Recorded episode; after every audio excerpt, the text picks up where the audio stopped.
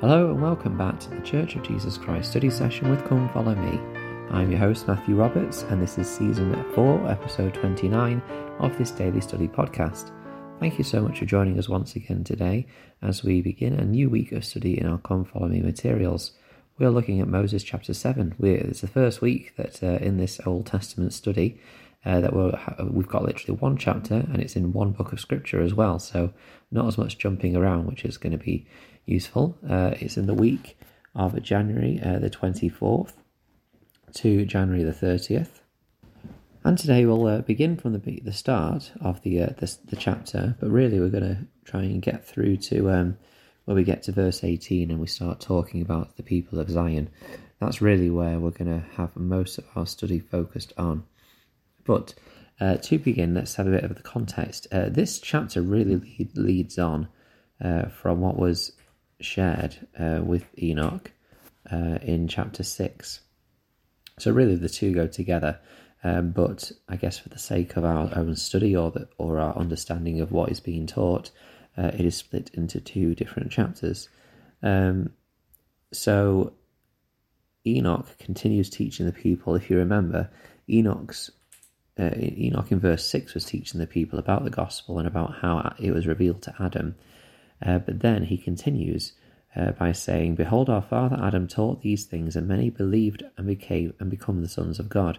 And many have believed not, and have perished in their sins, and are looking forth with fear in torment, uh, for the fiery indignation of the wrath of God to be poured upon them.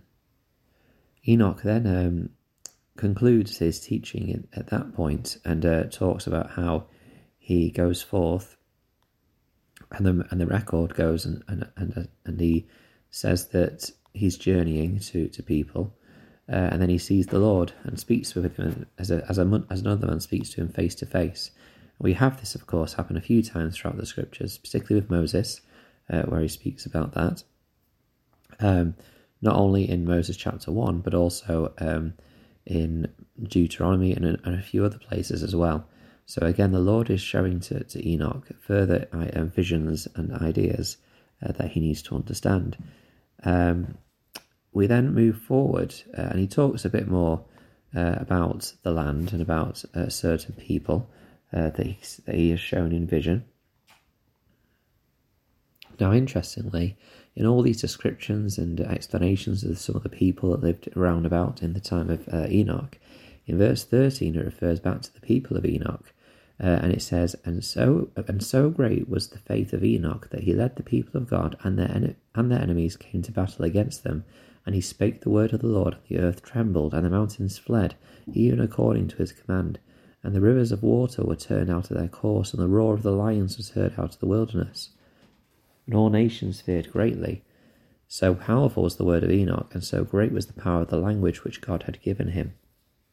So we see here that um, if we have difficulties in our lives or, or, or tribulations or things that come against us, if we use the faith, our faith, and as we focus on our faith in, in the Lord to help us in those difficulties and trials and tribulations, then we know that the Lord will support and sustain and strengthen us and help us fight those battles. Uh, it's another example of how uh, faith um, in God can help us through these hard things. After these explanations of the people and the lands roundabout, uh, we then focus in again on the people that Enoch was leading. And in verse 16, it says, And from that time forth there were wars and bloodsheds among them, but the Lord came and dwelt with his people, and they dwelt in righteousness. Um, this to me reminds us about, and I was actually just studying uh, the talk by um, Elder Quentin L. Cook uh, from this last general conference recently about finding personal peace uh, in times of great trial and difficulty. Uh, I mean, there are certainly wars and rumours of wars going on in the world today. Um, just um, recently, um, the church announced that they, they, they, were, they were moving missionaries out of the area of Ukraine at this time due to the tensions rising between Ukraine and Russia. Uh, and so we have we definitely have a situation in the world where there are wars going on in the world currently and rumors of wars. Um, but the Lord has promised us that again, um, He will be with us uh, and be able to support us. And even though there are times of turmoil and uncertainty going on in the world, we can find personal peace as we have the Lord dwell within us. In terms of what, how this looked with the Lord coming and dwelling with this with this people, we don't know if he was physically with them or if it was it's referring to the Spirit being with them. However, uh, as we later learn what happens to the city, it may well be that the Lord did come and visit them uh, because of the great faith and righteousness that they had. In fact, this is where in verse 18 we read, And the Lord called his people Zion because they were of one heart and one mind, and dwelt in righteousness, and there was no poor among them. This is where we have uh, this term Zion begin to appear that this people are so pure, so unified with one heart and one mind, uh, that they are living uh, a celestial law. Uh, and it requires it from everyone. And I think this is the great difficulty.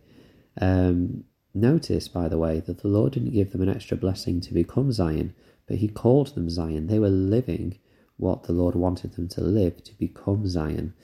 Uh, and I think sometimes we need to remember that Zion isn't something that will happen in the future. Zion is something we need to be building today. It is something which is a goal for all of us, um, starting with ourselves and then looking at our families, then looking at our ward families and our stake families. Um, it is something we should always striving for, and it will take time, but it is something which is um, which we can seek for. Um, Elder Robert D. Hales said, quote, Zion is characterized in Scripture as a city in which the people were of one heart and one mind, and dwelt in righteousness, and there was no poor among them. Zion is every man seeking the interest of his neighbour, and doing all things with an eye single to the glory of God. This promised Zion always seems to be a little beyond our reach. We need to understand that as, that as much virtue can be gained in progressing towards Zion as in dwelling there. It is a process as well as a destination. We approach or withdraw from Zion through the manner in which we conduct our daily dealings, how we live within our families, whether we pay an honest tithe and generous fast offering, how we seize opportunities to serve and do so diligently.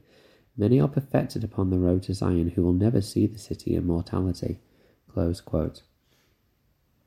So, it is something that may seem out of reach. However, it is something which we are um, taught and encouraged to seek uh, as we live through this life, because it is something which, whilst it may feel like we are out of reach from, um, it is something which we are seek we should be seeking to build today, and it is something which um, should be a pattern in our lives uh, to help us know what we need to try and do.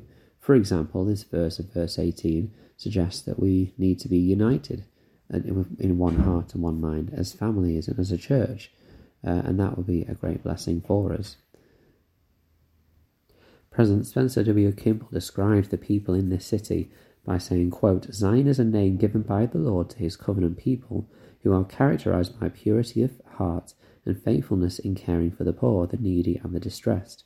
The highest order of the priesthood society uh, of priesthood society is founded on the doctrines of love, service, work, self reliance, and stewardship, all of which are circumscribed by the covenant of consecration. For those that have been to the temple, we understand that we are all commanded and expected to live a law of consecration today. Uh, whilst that may not mean that we give everything to the church and the church delivers back uh, what what is our need, as it was uh, in the in the early church, in the early restored church, we are still expected to live the of consecration in with our time, talents, and everything that which the Lord has blessed us. Uh, and so we have an opportunity to work towards Zion today. As we continue through these verses, consider how you can find uh, a more of a Zion life uh, in your uh, personal life, whether it is again you personally or in your family, and beyond that into your ward families. Thank you so much for listening today. Hope you've enjoyed this study. Please do continue to follow the podcast and uh, look and uh, look at the Facebook group Church of Jesus Christ Study Session with Come Follow Me and share what you've been studying. Thank you so much for your time, and until we meet again.